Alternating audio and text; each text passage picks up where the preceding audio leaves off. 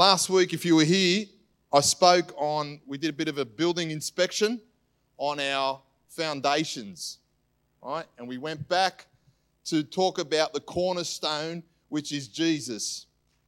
You cannot lay anything down in Christianity until you first lay down the, the cornerstone, which is Jesus. Everything stems from the cornerstone. Your life and my life, the joy, the peace, oh, the fulfillment, uh, the strength, everything that you can think about in your life, the abundant life flows from the foundation stone, which is Jesus. And you need to, I said last week, you need to make sure that that foundation, you came to that foundation in the right reasons. Not because you had a boyfriend at church or a girlfriend at church or your husband came first and then you came later. No, you've got to realize that you need to know that you personally have to lay down that foundation stone in your heart, Jesus, for, for reasons. For one reason, this is the great foundational stuff. The reason you and I come to Jesus, I said last week, because we're sinners. There is no one righteous, the Bible says, not even one. You can't come to Jesus for the abundant life. You can't come to Jesus just for the abundant life. You can't come to Jesus just for the blessing. You need to come in an understanding and a realization that the reason I come to Jesus is because I've fallen short of the glory of God. And His word, His law, tells me that I sometimes I lie. The, the whole law was given the, uh, when you read the Bible, the law was given so you can actually understand how much of a sinner you are. And then to top it off, because you know, all these Ten Commandments, right? Thou shalt not steal, thou shalt not lie, should honor your mother and father. I reckon we probably all fail on that one.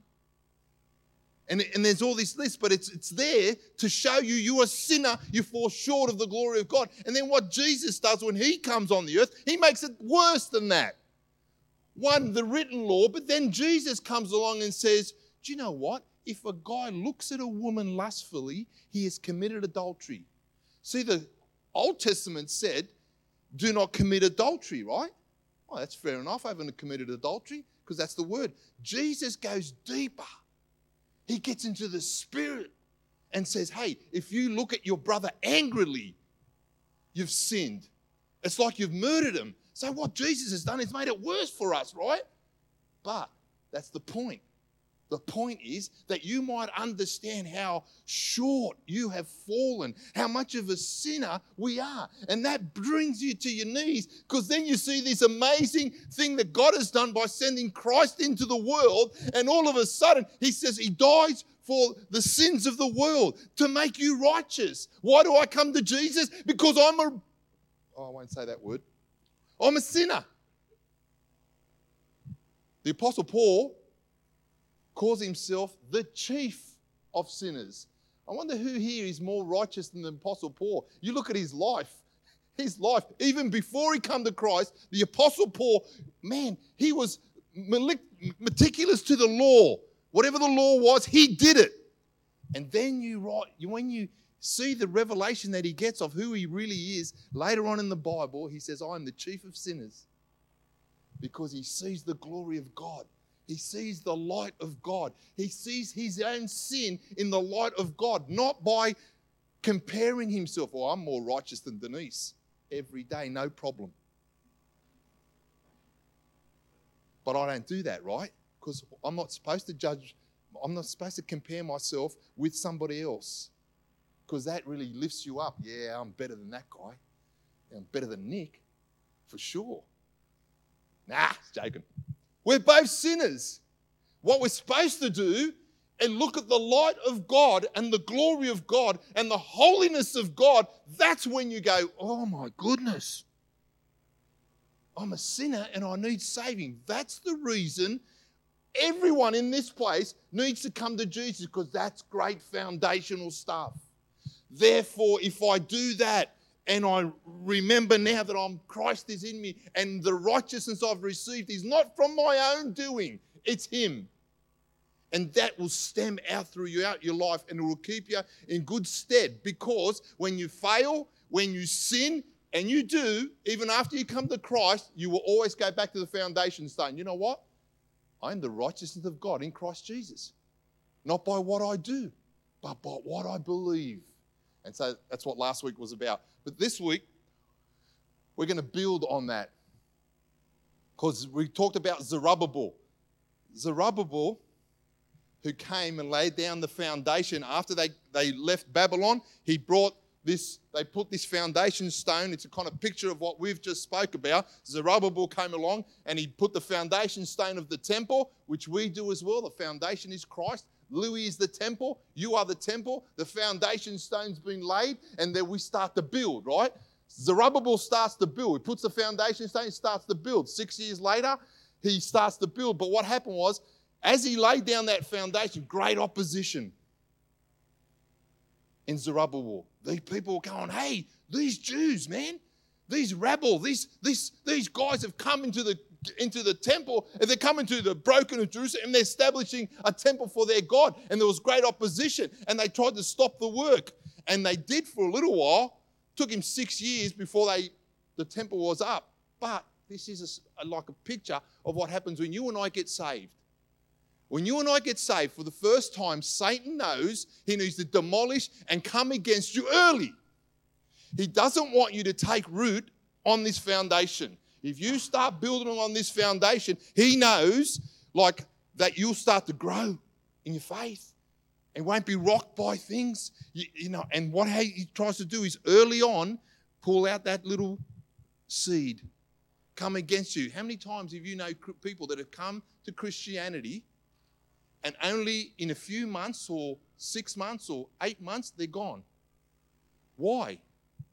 Why are they gone? Because the enemy knows you need to rip him up now. He'll throw things in there, like the parable about the seed that gets thrown out. Some gets choked, others worry about the things of this world, and he rips them up early. But if you stay established in the faith, you'll start to grow. And so we pick up the story now. Zerubbabel's gone, so what needs to happen next? Ezra comes along. Now, Ezra, I love this guy. So Zerubbabel's laid down the temple. All of a sudden, Ezra comes along. And let me tell you a little bit about Ezra, kind of man we're dealing with this morning. He's a priest, he's a teacher skilled in the law, he's a leader, he's a man who trusted God's word. This guy like Nehemiah, let me tell you what the difference between Ezra, when he went to the king Cyrus, one of those kings, he said, I'm going back to Jerusalem and I'm going to do this, this, and that. I'm going to establish the law. And you know what? He believed God so much, he didn't even ask him for any protection on his way. Four month journey, really dangerous. He just believed, you know what? I believe God's word. He's going to watch over me, He's going to protect me, and off he went. That's the kind of man Ezra is. But let me tell you, you'll get a picture of what he's, this guy, he's not only skilled in the word, but he applies the word to his life. Let me read for you so you can get a picture of what this man's like and think about yourself and what you, how you treat God's word in your life. Listen to what it says Ezra 9 1 to 5. After, oh, here you go. After these things had been done, the leaders came to me and said, The people of Israel, including the priests and the Levites, have not kept themselves separate from the neighboring peoples with their detestable practices, like the Canaanites, the Hittites, the Perizzites, the Jebusites, the Ammonites. Sounds like a song. It's like a rap song. The Moabites, Egyptians, and Amorites, they have taken some of their daughters as wives for themselves and their sons, and have mingled the holy race with the people around them. And the leaders and the officials have led the way in this unfaithfulness.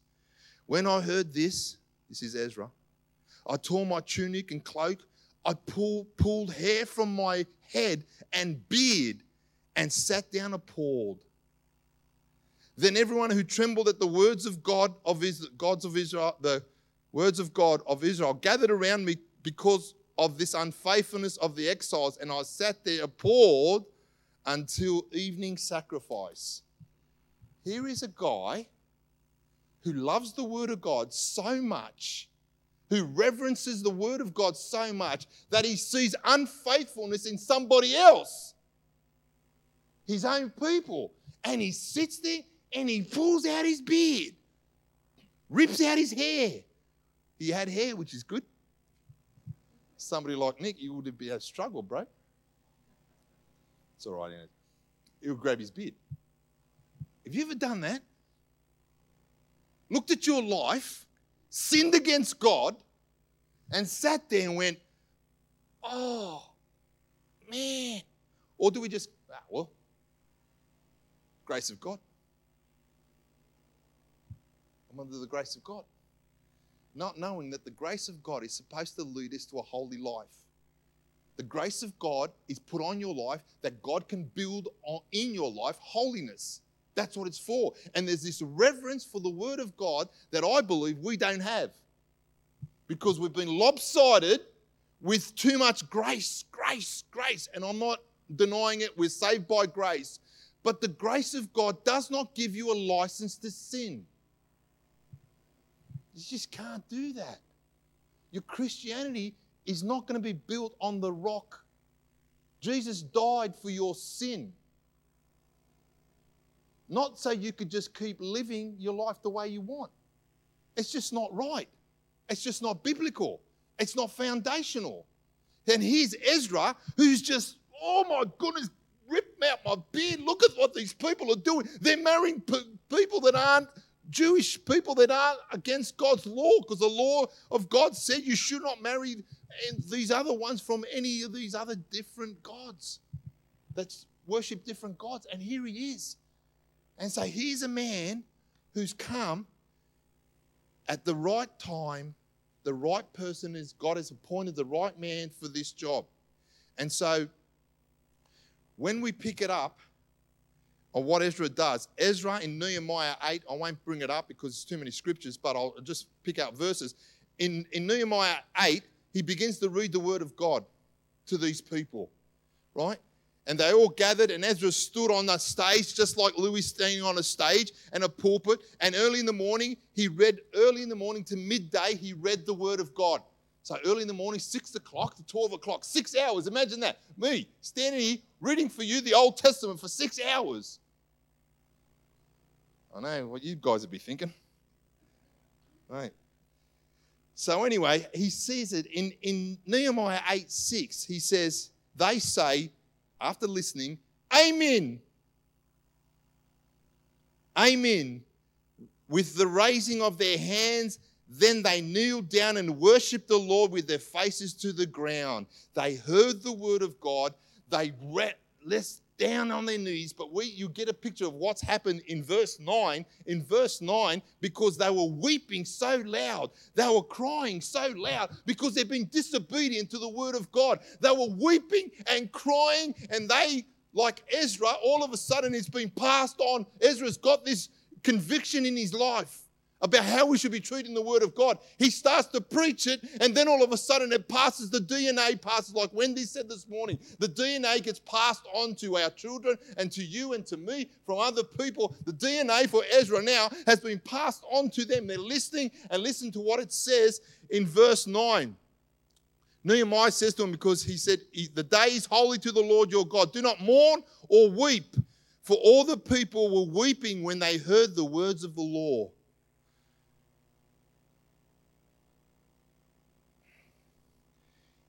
They wept and they were crying because all of a sudden they realized how disobedient they were.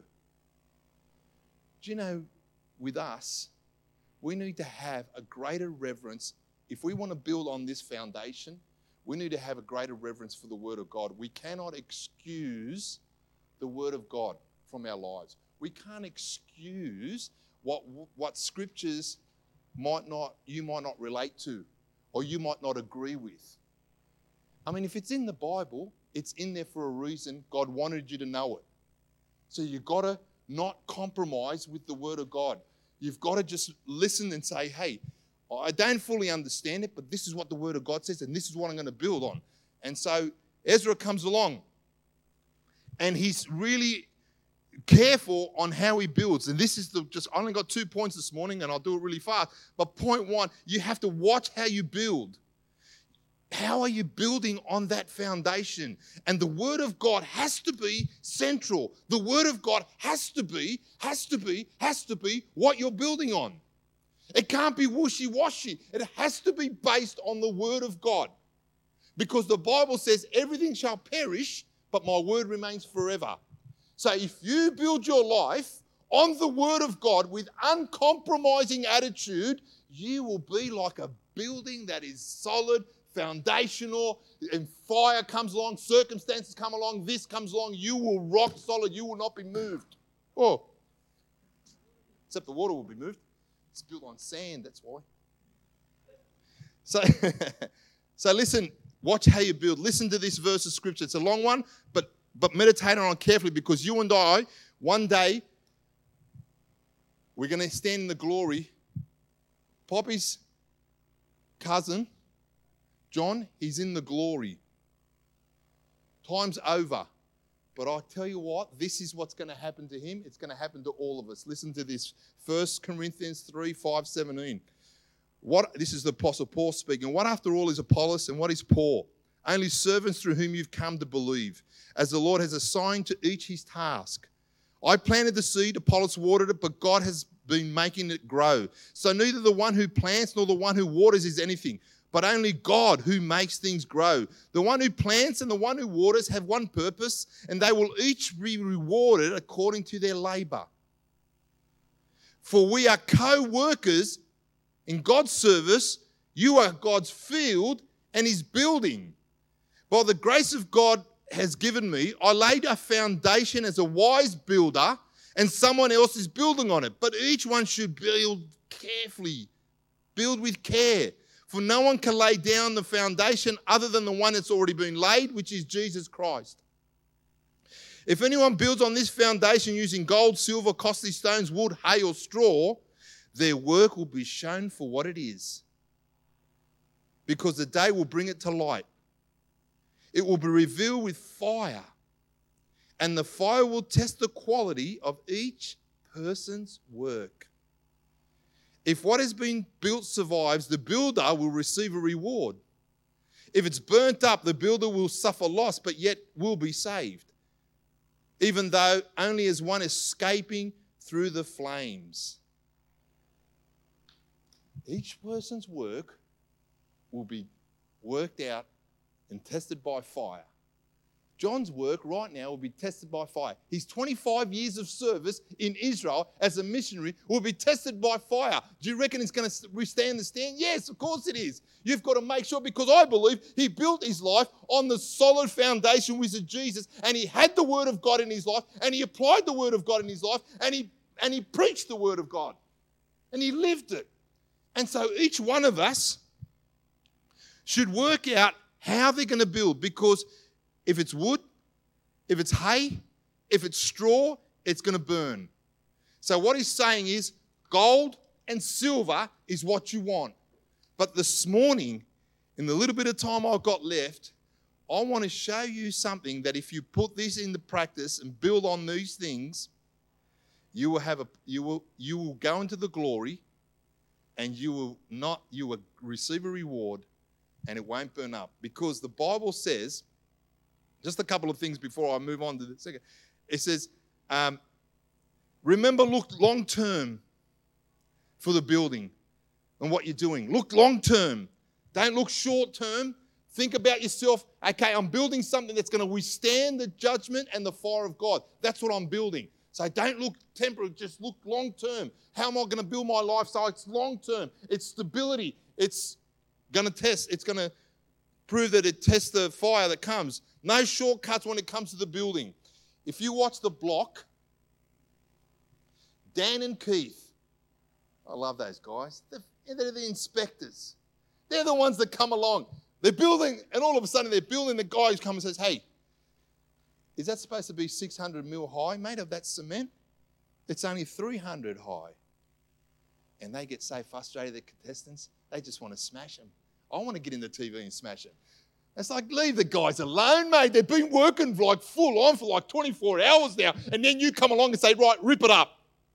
That's what he does. He says, rip it up. I'm telling you what, God is the architect of your life. And we and people around you, we are the guys that are co laborers. And like Ezra, you've got people around you, they're preaching the word of God, they're trying to get you to do the right thing. We're trying to, and the Holy Ghost, the Holy Spirit is like the inspector. The Holy Spirit will come along and he'll go, Louie, I definitely don't like your attitude here.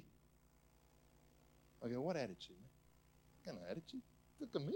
Got an attitude, mate. Tell it to somebody else. They got the attitude, not me. The Holy Spirit is the one that examines your heart and he's supposed to examine your heart. That's why God gave us the Holy Spirit, because when you're about to do something or say something or, or walk into something, the Holy Spirit says, hey, that's not good building. I'd be careful what you're about to do. That's what his job is, right? He's the inspector. He comes and inspects your life and tells you what you're supposed to do and how you're supposed to build. And because he takes the word of God and he applies it to your life and he convicts you and he builds on it. He reminds you, the Bible says, of what Jesus has said. He reminds you of what the Word of God says. He reminds you of all these things that you're building, which is the Word of God. Look long term. Let the Holy Spirit be the great inspector. Um, now, how to build this temple that will stand the time and the judgment that come. Last point. All you need to do is find out which I did, which is really strange because you want to build with gold, right? And I found out in the Bible there's something greater than gold. So I'm thinking to myself, ah, okay, if there's something greater than gold, if I build my life on these things, then mate, bring on the fire. Because even the gold melts and it doesn't dissipate and, and, disappear, but it melts and gets purified, all this stuff. But what if there's something greater than gold? You know what? I won't give you the, I'll give you the verse of scripture. It won't be flashed up here. These are the four things that I found are greater worth than gold. If you build your life on these things, you're laughing. Number one, his word. Psalm 119, verses 72. His word is greater than gold. If you build your life on the word of God, it's greater than gold. The fire comes, forget it. Your faith 1 Peter 1 7 is of greater worth than gold. If you apply the word of God in your life and you live by faith in the Son of God who loved you and cares for you, that is gold above gold. There's gold and there's faith. There's gold and there's the word. It's above that which the fire cannot. The gold comes, but you're building on something greater than gold. Your faith. This is why it's so important because everything gets tested in your life, right? And it tests what? The caliber of your faith. That's why when you go through things and difficulties, what has God allow you to go through difficult times and circumstances? To make your faith to withstand the fires that God's going to judge you upon. Because when God says, hey, when you were suffering and you were going through that time, do you know what, Louie? You never faltered, not once. Job never faltered once. And God allowed Satan in Job's life to do all these crazy things to him. He came forth as better than gold, never denied God, not once. Is your faith of greater worth than gold. That's what you should be building with. Um, wisdom. Proverbs 8:19 says, "Wisdom is greater than gold." You and I godly wisdom. Faith, but wisdom, practical wisdom. When you look at something and you're going to make a decision about something, you think to yourself, is that the wisest thing to do? Is that the wise thing to do? And then you play it in your mind. Okay, if I do come along and Denise has got her purse over there, and I'm tempted because I need money, right? And I see that her purse is there, but she's not there. You won't find any money in there? what I do all that money I gave you? No. Yeah.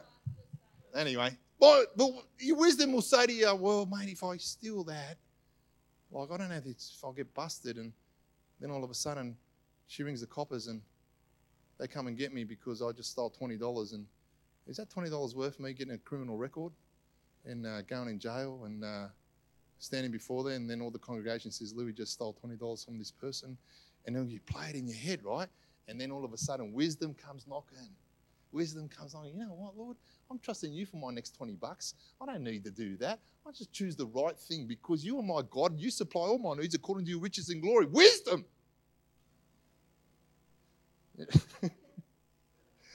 okay, last one. So you got the words greater than gold. Your faith is greater than gold. Wisdom is greater than. I know I'm not giving these what they're due. We could stay on these four for like four weeks. The blood of Jesus. 1 Peter 1 18 to 19. The blood of Jesus is of more value than gold. The blood of the eternal Son of God that washes you of sin. Why is it greater than gold? Because it's what I said before that I am righteous because of the blood of Jesus Christ. My robe of righteousness is being dipped in his blood. And so every time Satan comes up to you and accuses you of what you've done wrong, you say to him, The blood of Jesus Christ cleanses me of all sin. Hallelujah. Far out. Greater worth than gold. They overcome Satan by the word of their testimony and the blood of Jesus Christ. That's why it's worth greater than gold. And because all you're doing continually, it's gonna you're gonna stand in there when the fire and the judgment of God comes along and blows on you, God's gonna say, He says, Look at this guy. He's here not on his own doing, not on his own merit, not on his own works. He's standing there by faith in the name of Jesus, by the word and by faith, by wisdom, because wisdom calls out, stands on the street and yells out, telling you to come to Christ and by the blood of Jesus Christ. And you like walk through that fire and go, yeah, woo, thank you, Jesus. So this morning, what are you building on? What are you compromising in? Oh, don't compromise the Word of God. Don't compromise in your life. Look long term. Think about yourself. You know what, Lord? I will be standing before God one day, and I want my work to withstand the judgment and the fire that's going to come. I don't want to build on hay and straw. I want to build on gold. Build on that which is greater than gold. Here it is again His word, your faith, wisdom, and the blood of Jesus Christ. Amen. Let's stand up this morning and uh, pray. Musos are going to come and sing whatever they want. And uh, we're just going to take a couple of minutes just to think about our, our, our salvation, think about our walk, think about what we have not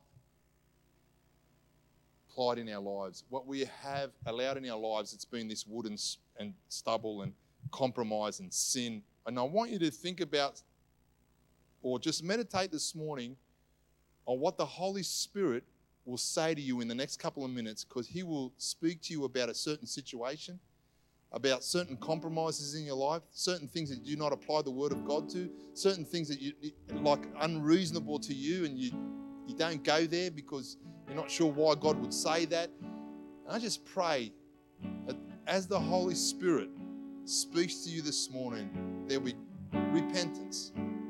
Just repentance of the heart. Say, Lord, you know what? I have compromised in this area and I have built on that foundation stone and it hasn't been right. So, Father, I just repent from that. I start putting in good foundations. So, this morning, just thinking, just close your eyes. Just allow the Holy Spirit just to come upon you this morning.